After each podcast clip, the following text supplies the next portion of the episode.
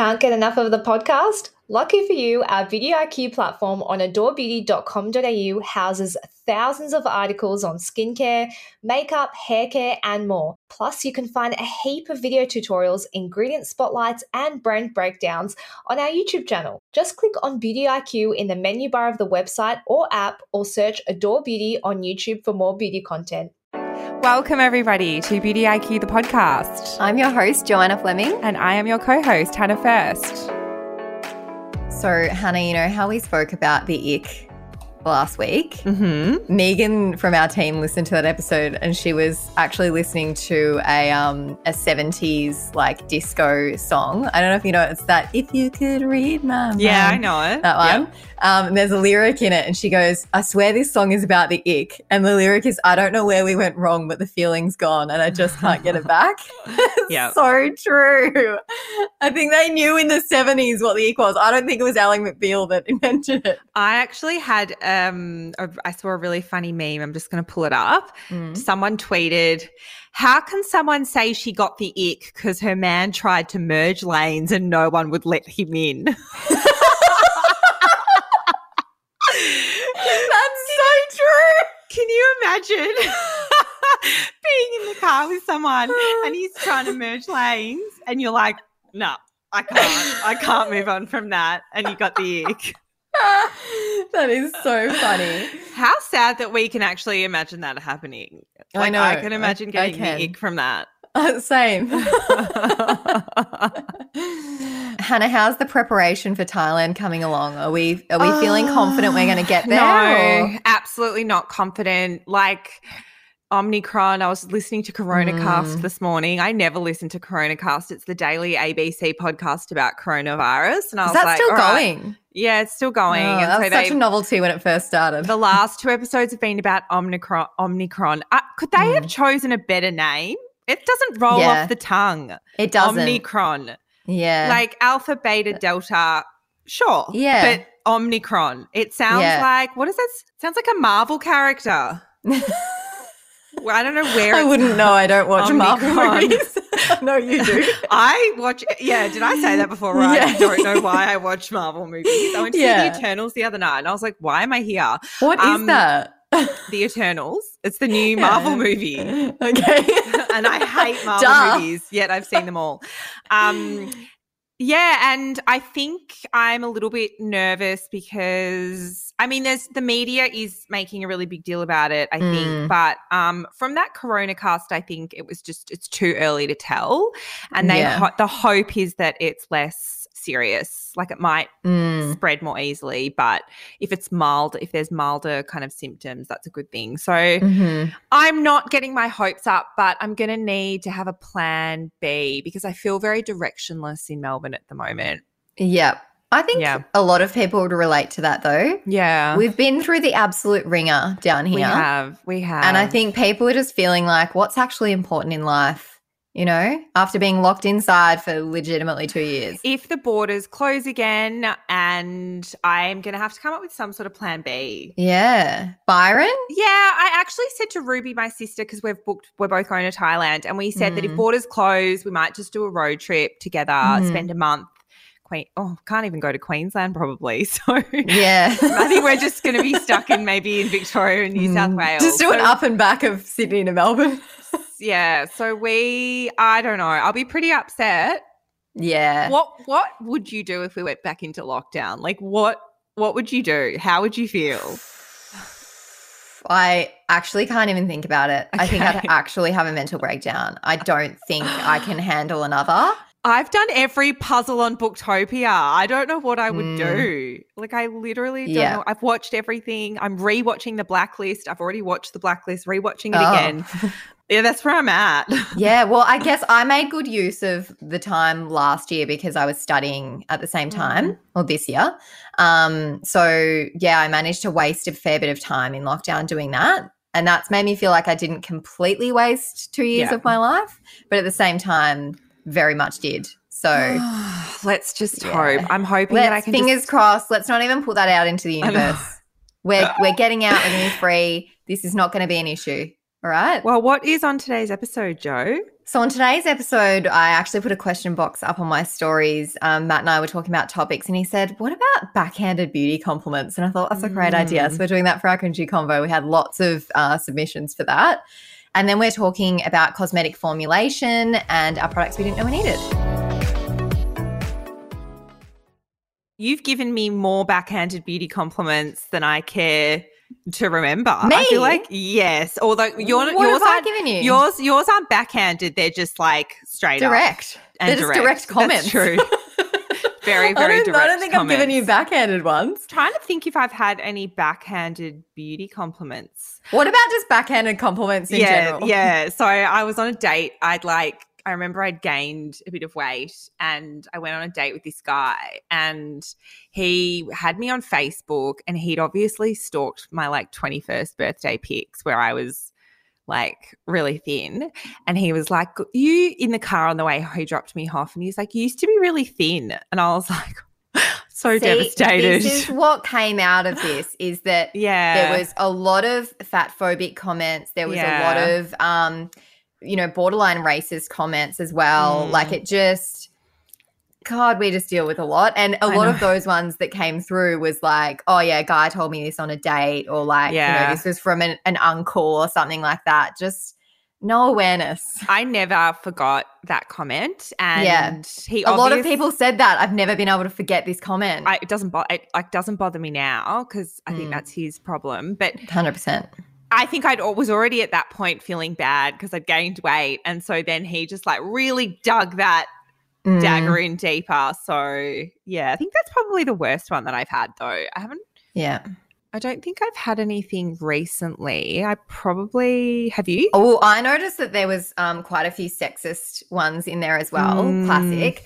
Um, I actually recently, and I just thought this was so funny at the time. Yeah. Um, so I was on this date, and um, he walked me back to my car. And I really pride myself on being a very good driver and a very good parker. Like I can park anywhere. It's Yeah. something that I really pride myself on. But obviously, there is this stereotype of women not being as good at drivers as men. Mm. So Mhm. I'm parked in this like tight parallel park, and he goes, "Oh my god, did you park that?" And I was like, "Who the f- else would have parked it? Of course, I parked that. What kind of comment is that?" Um, so yeah, there was definitely a lot of um, sexist comments that came through as well. But Mm. do you, do you want me to get to reading a few of these? let's let's hear them. All right. Love your curls. Mine look like that, but I hate them, so I straighten it. I mean, I've probably I've probably said that. I've probably been Well, I don't know if I've said it, but I've definitely had curly hair and someone's like, "Oh my god, that looks so nice." And I'm like, "Ugh, I hate it." Like, I've said that about my own curls. Yeah, Yeah. yeah. Um, another one. I loved your hair. Why'd you have to change it? That's just really hurtful. yeah, I know. Can't do anything about it Um, now. Yeah, exactly. Uh, I actually did cut my hair short um, in my last relationship, and I came home from cutting it, and I was like, "Do you like it?" And he was like, "I prefer it longer." And I was like, "Oh, all right." Um, I can't put it back on, so that was an unnecessary comment. Um, another one that came through was whenever actually is added to anything, you know that it's going to be Yeah, bad. yeah. Um, you actually look pretty today. Oh my god, that's so rude. so rude. Uh, this one I just thought was funny. Love your perfume. It reminds me of my car air freshener. Ah, that's so rude.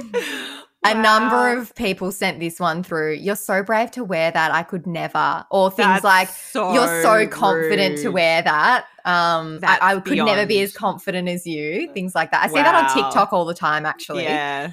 Um, you look Oh. nice today. I didn't recognize you. I've had someone. I think I've had people say that to me as well. Really? I think I've had that before. Yeah. The- oh my god, I didn't that- recognize you. You look so good today. Like I think I've had that. Someone said that. The one we get as women all the time is like, "Oh, you look tired." It's like I'm just not wearing makeup. F- off. Oh. Another one is, uh, "See, you can look nice when when you wear makeup." That's what Linda says to me every time Every I wear like time. glam makeup. She's like, "You should always do your makeup." Your like dad that." says that too, doesn't he? My dad, my par- my parents both think I look better with like full glam makeup. Oh, Yeah. right. They're nice people, I promise. wow, I didn't think you'd be able to pull off yellow with your pale skin. Oh. That was like remember remember when I walked in. So I walked into the office one day wearing this like new dress, and Hannah goes, "Oh, that's interesting." I was like, "What does that mean?" I feel like, do you know, I did say to my sister's just had a baby and she was where, like, we're a very honest and direct family. And Yeah. I walked in and it just, because I'm used to just saying it, we just say, like, she would say this to me. I was like, that's an interesting outfit. She just had the worst mum outfit on. Like, So are you saying what you were trying to say to me then was I hate that outfit? I can't remember what you were wearing, but what I said to my sister, and I felt bad. I'm like, oh my God, sorry. I didn't, because she just had a baby and I shouldn't be commenting oh. on her outfits. Yeah. But it was the Read the worst outfit. Like she's like, nothing fits. Don't be mean. I'm like, oh my God, I'm so sorry. I did I did say sorry, but it was too late. um, another one that which you would have you've had before, kind of. Your face looks like a Mm. disco ball. Um, it was just oily. Yeah. I've have I've had you look really shiny. Yeah. Remember, I sent you a screenshot from Hinge the other day, and the guy said your face looks really shiny to me. yes, that was funny. I was like, I think he means it as a compliment. yeah, I think he did. Uh, me, I do my own brows, makeup artist. I can tell. uh, ah. I really like this one. Nice shoes. Are they orthopedic? and she did add this was before like bed existed. Ah. And we'll round out with this one because I think it's relevant to to us two being single. Why are you still single? You're not that bad looking. It's because I'm fussy. That's why. No, I ah. hate, I hate that. Like you're a really good catch. Like why are you still single? Yeah. It's because like I'm being, a, I'm being fussy. Like Yeah. I can't help or it. I get the ick about leather jackets with hoods. I get the ick about everything. Yeah. yeah, unless you can merge into a lane. I don't want to hear it. It's it's not that I'm bad looking, it's my personality. Like leave me alone. Uh, well, thank you to everyone who sent in their backhanded compliments. I really enjoyed reading through them. Um, and of course, again, send through your icks. We want to hear them. We're going to be talking about cosmetic formulation, and we had to get an expert on to talk about this, slash manufacturing, actually. Rowan Widdowson is the CEO of New Laboratories, and he has 34 years of experience in cosmetics manufacturing, formulation, and distribution. So I don't think we could have found a better expert, if I'm being honest. Welcome to the podcast, Rowan. Thank you for the opportunity. Good to speak with you. No, it's great to have you here. So, look, you might not be able to disclose this because we know that like manufacturers can't really say what they've made sometimes. But if you can, what are some of the most popular cosmetic products you've been involved in manufacturing? Okay, I can't say the names. Um, in our in our world, it's like we're, the, we're, we're, we're kind of like this little dirty secret behind the whole world. Yeah. um, and clients don't like us talking about it. When people ask me, I describe it as, you know, think of your favorite body lotion you love. In it. That's probably coming from us. Mm-hmm. Probably a good portion of the clay masks you might see out there that people love and buy. That's probably coming from us. Mm-hmm. If you have a favorite palm-free body lotion, body wash product, it's probably coming from mm-hmm. us. Um, okay. Um, we can put two and two together then. in the nice way. I, I don't describe colors, packaging. I just say, hey, look, it's probably coming from us. I think what we do, which is kind of interesting in our field, is we we marry up um, the concept of what the brand's after with a whole story and reason to exist. And I think that's one of the differences about new laboratories is we we don't just say, oh, great, it's a mask. We work on developing the story, the reasons the consumer's going to love it, and obviously the efficacy of why that product's going to work. So we kind of have a bit of a standout approach because, you know, with myself and some of my key staff, we've worked on the brand side of the industry. Um, so we, we know what it's like to be out there as a brand, working with retailers and, and, and how to get noticed. Um, and so what sort of trends in skincare manufacturing have you seen explode over the last decade? Okay, it's, it's, it's a really good question. So if, if I go back, say 10, 15 years ago, when you had the naturals trend going, it was very much about organic, um, certified organic. Um, and I was involved in a lot of that space. So that was really interesting because it was almost this fringe type of area. But probably around 2015, and it was kind of around that time when I suppose Instagram started to take a lot of lot more relevance in the sale process, that kind of morphed into clean beauty. And clean beauty then became that sort of takeover from the organic side. And that's that's probably been a blessing as well as a as a little bit of a um, a chain around many brands' necks because the trend has gone. People want to know it's natural, it's clean, but there's no real definition. So from that mm. sort of point of view, it's it's a little bit about how to pivot your brand into that space, and I think that's the big challenge. So you've seen like Drunk Elephant, would probably is the best example that mm. came out of that. You know, they started I think around 2012 and grew quite rapidly on the back of that. So the trend mm-hmm. on that side, the other side, I think, what's really interesting, which is emerging a lot more now, because we're thinking about sustainability, is where did your product come from? Mm. Um, that's mm. a really big issue because you know it's not just about you know governments get together and they talk about carbon emissions. It's about how far did your ingredients travel to get to where it is?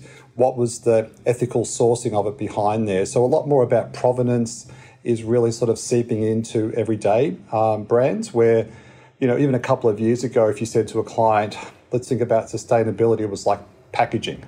Um, mm. it, it, wasn't about what's in the product. And when you have that beauty routine you love, the one of the things I think is really important for people to start thinking about is how did that impact upon somebody down the track? What was the ethical sourcing of it? How far did it have to travel to get to you? And I think that's a really big, really big question mark for the industry these days. I mean, a bit of an extension on that, it's, it's where we've seen palm free products become a lot more relevant because of impacts upon rainforests where you have, um, you know, orangutans as their, you know, that's their primary home. And we use so much palm material. So it's now brands thinking about the sustainability of that. Mm, that's a really good point.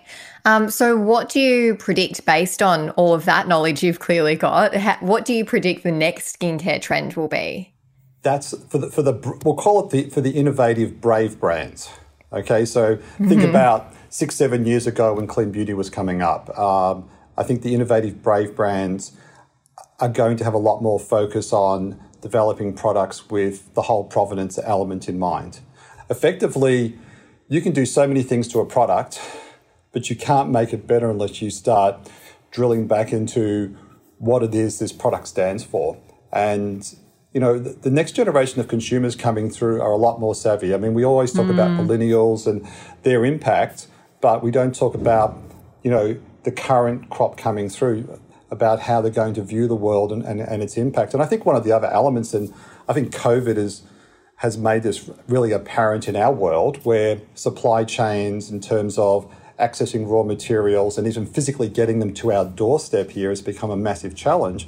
That even right now, we're thinking about um, you know, where are we going to source that material? How far does it have to come? Who are the manufacturers of these materials? A lot more transparency in the process. And, you know, I, I think you will see in the years to come that you'll have a QR code on a product, you'll click it, it'll tell you all about the ingredients, where they've come from, um, right, drilling right down to which part of the world did that shea butter come from and how it was sourced. And I think that's putting, I think, brands not on notice, but really giving them a heads up that if you don't start thinking about it now, you you will be left behind mm. in that next sort of next stage. And th- this is not about you know major corporations having the resources to do this. I mean, companies like ourselves. I mean, we're already starting to do that for, for some of our brands where we're drilling down into these elements, and it's about you know crafting that next startup to um, to have to have that intel in, in, hand, and that, that is going to be one of the big reasons people will buy, be buying brands. You said about um, consumers being more savvy. Like I even remember when I was younger, and it, uh, Joe, it wouldn't have been that long ago where you had brands where you didn't actually know what was in it,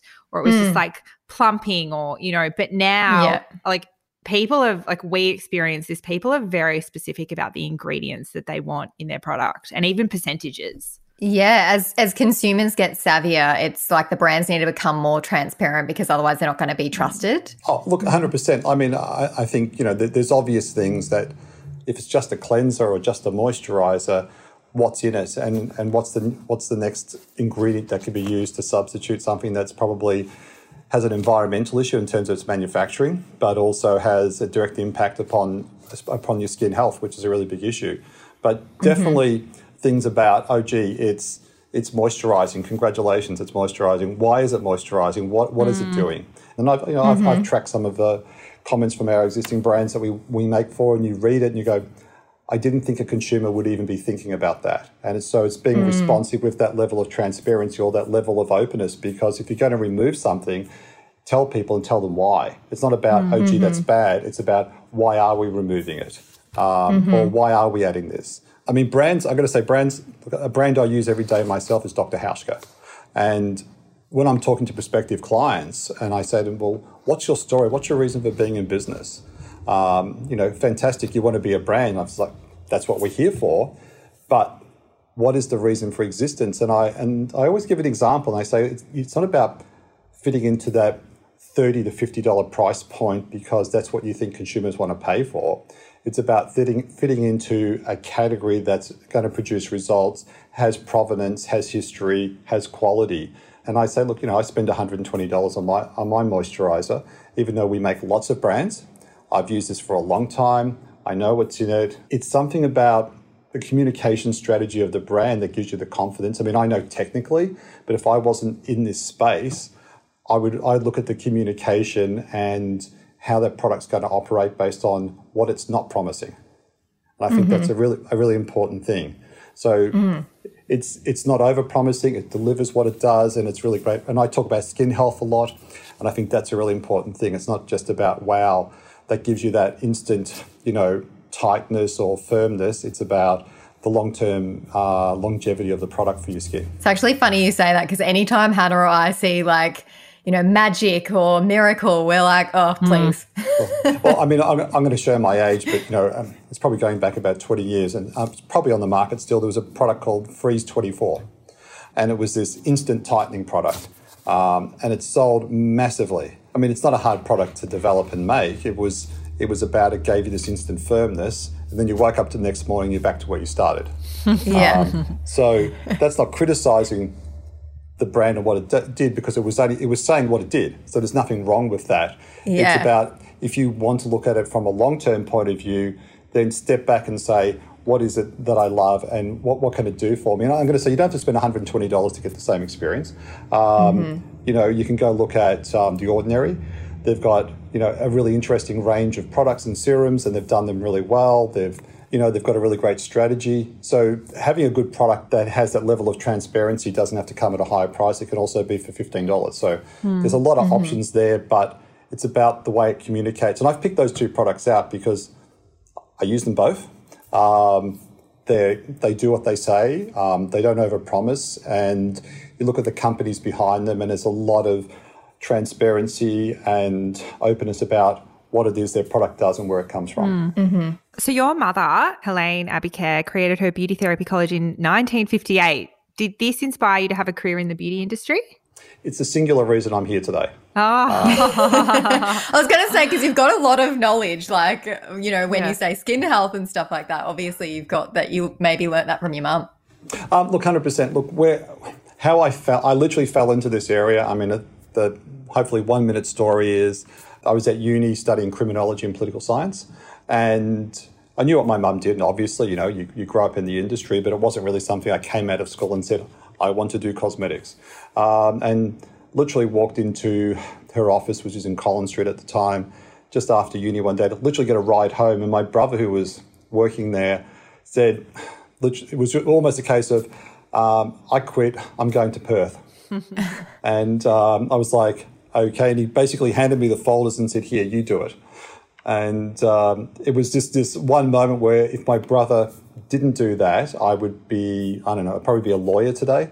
Um, mm. And you fall into it by circumstances, but then once again, you're the next generation, a new set of eyes, and you see what's possible. So that got me into the industry. And then from there, um, I worked in Europe and US um, quite a lot then for the next you know 20 years in a lot of marketing, distribution, and manufacturing areas. Um, so yeah, it's one of these things where it happened. You see what, then you get to see the other, the other side to it. And I think that coming in from the education side initially, also sort of peeled back a lot of the the marketing speaking got into the technical realities and i think that you know education is never going to go astray at, at that level. And what do you think one thing about the cosmetics manufacturing process is that would surprise beauty customers? The unglamorous side of it, I would probably say. um, um, you have this beautiful product that you walk into a store, and you buy online, and it's lovely packaged. What you probably don't see behind it is a, a 2,000 kilo tank, mm. um, the high vis vest, and I suppose really realistically, like what actually goes into the product. Um, mm-hmm. I think if you peel back everything about manufacturing and you look at it, you know, it, it's like building blocks. So if you think about making a cake, you know, you have different stages, different phases to add add things. So you once you get to that baking stage, you know, it's not going to uh, collapse and it's going to be a beautiful cake. And and it's no different. There's there's a lot of science that goes into it. There's a lot of supply chain issues. So to have you could have, you know, 20, 30 ingredients to have them all arrive there for that day could have been months of work in advance just to make sure they get there on time. And then even before you get to that 2000 kilo tank, you've got, you know, potentially, you know, hundreds of hours in development time to create that formula. You've got another three to four months of just basic testing to validate it's going to work. And so the day you open up that product, it could have been the product of thousands of, of hours of work, manufacturing. So that's the unglamorous side of it. Um, mm-hmm. And I'm going to say, not a day goes by when I go down to manufacturing that I don't I don't come home with a stain on my clothing from something. Mm-hmm. Um, you know, we've got a we've got a pretty sizable skilled team, and I think that's the other side people think don't, don't realize is that behind every product is people with skills. I'm sure they'll listen to it down the track, but a big call out to our chemists. I mean, they've, they've got the education, they've studied for years. And I think one thing we're really proud of is we've got a fairly young team as well. Um, and that's really relevant to our, our client base.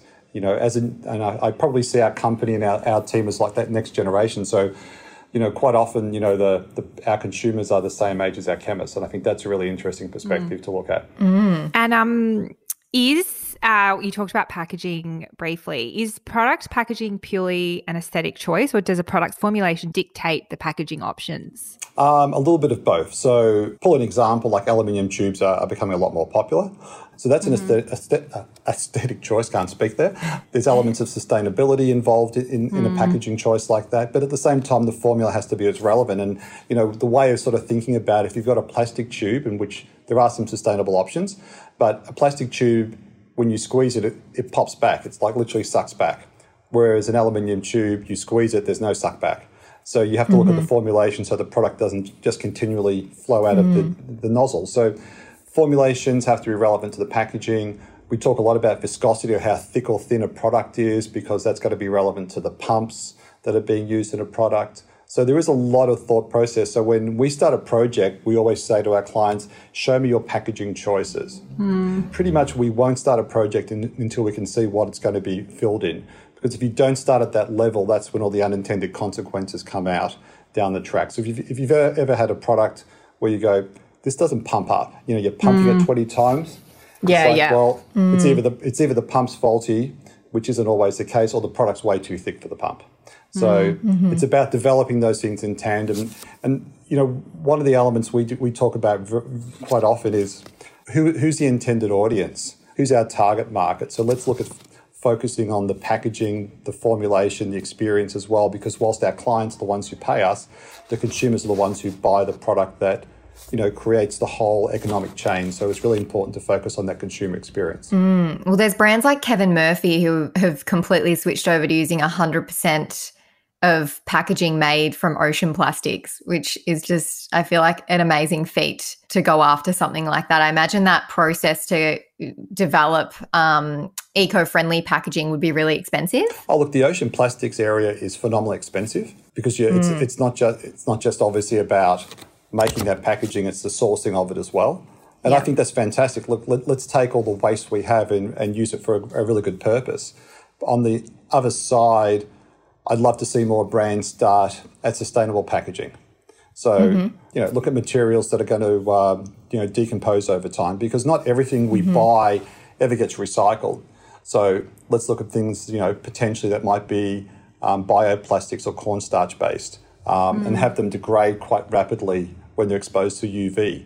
And I think that's that's an area that needs to be explored a lot more. Ocean plastic's great. Once we've solved that problem and we've cleaned that up, hopefully that might happen within a couple of decades at the current rate.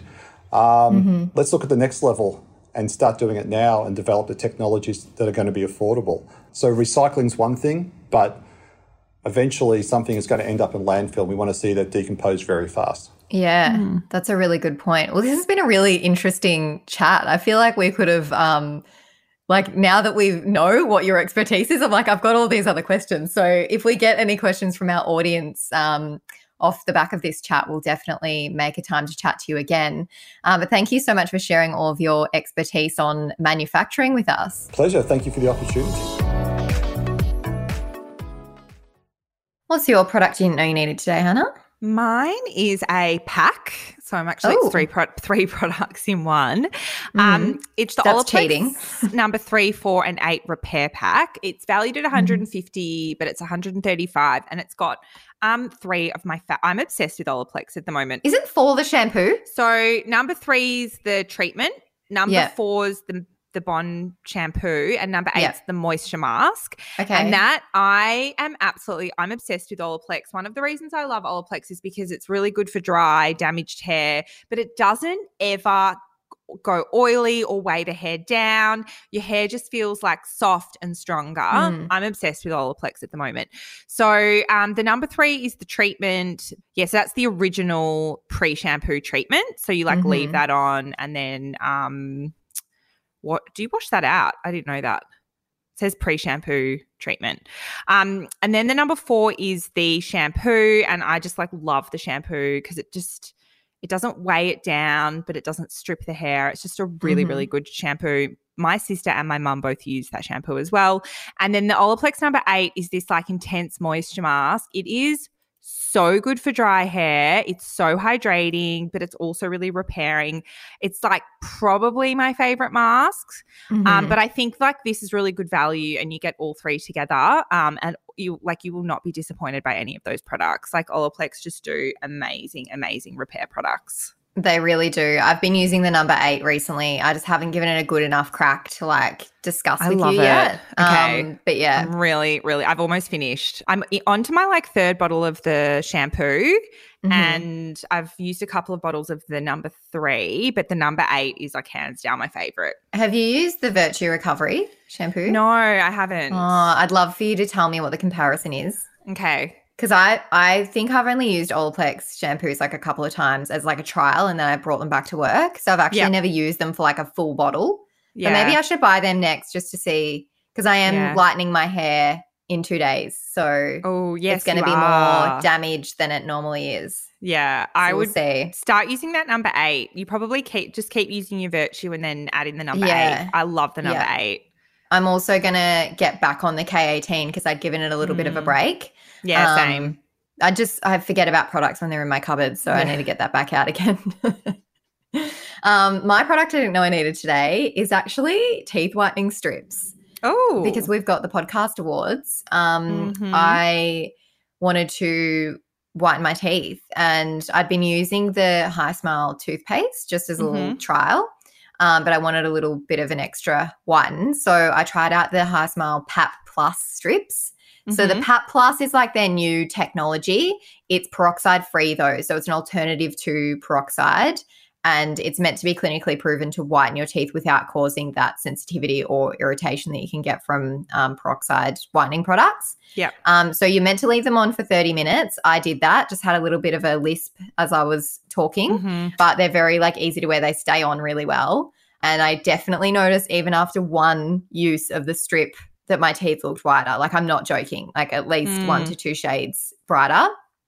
Um, so yeah, I would recommend giving them a crack. They are 49 bucks. So I'd say that's Have you, probably by the way, I've just I've Yeah. just been sent this. Have you Mm. seen the Hismile ha- color? I've seen it, but I haven't used it yet because I'm scared because they look like their their tongue grows purple and I'm scared it's gonna discolor my mouth. the ads are like pretty persuasive. Maybe I'm you like, should try it now. Oh my god. Okay. Can you brush your teeth with it now? I think they just put it on with their finger, didn't they? Oh, all right. Give it oh a no, it crack. says do it with a toothbrush. Uh, Should I grab a toothbrush? Yeah, grab your toothbrush. Oh my god, it's like a, it's like a purple shampoo. Yeah, it is. It's meant to. They say it's like a purple shampoo for your teeth. I've actually really wanted to try this because I know. I've just been putting it off because I'm scared. So this is it. All right. Oh, it's really purple. it literally looks like purple shampoo. oh my, oh god. this is so embarrassing. Refrain from rinsing mouth with water. Okay. okay. Oh, what you leave it on? Yeah. That looks so funny. actually scaring me. Okay. How long's two minutes? Oh, my Oh, god, this is so You're probably bad. coming up to two minutes now. So it's like a toner for your teeth. Yeah. It's definitely like a toner for your teeth. Do you reckon you notice a difference? Oh. They lo- your teeth are always so white. I reckon. I reckon it's brightened it. It's meant to neutral neutralize yellow tones. Okay. I reckon that's Maybe that's, maybe I'll give that a crack I think tonight. that's worked. But I, d- but I don't understand. You can't refrain from rinsing your mouth with water. You just meant to walk around with purple teeth. That can't be right. Surely it's like a certain amount of time you're meant to just leave it there and then wash it out. Surely. Do not swallow. Refrain from rinsing mouth with water. Okay. All right. I reckon it's worked. well, that's $35 and the strips are 49 So How interesting. I've never heard of a color. I've never heard of color of a color. No, I think this is honestly like a world first Yeah, in teeth whitening. Yeah. Um, but anyway, that's my product I didn't know I needed. that was fun. Cool. Oh. did you see? Um, did you see J Lo and Ben Affleck romantically kissing at the airport? Oh. I was Oh. going to send that to you. Oh my god! I was going to send it to you too. I like almost died. It was the cute. They look like teenagers in love. I just feel like because she's fifty two, and I feel like this is like I actually now do believe this is like the love of her life, Yeah. and she's like this is it for them. yeah. And I and I was on I was a guest on a podcast last night, and we were talking about like soul connections. Mm. And I said, because I was obviously talking about Machine Gun Kelly and Megan Fox. Yeah, and I'm like, you know, she she didn't meet him until her mid how old is she now? She's 34, I think, or 35. And she has like pretty much said like she had never felt like that before.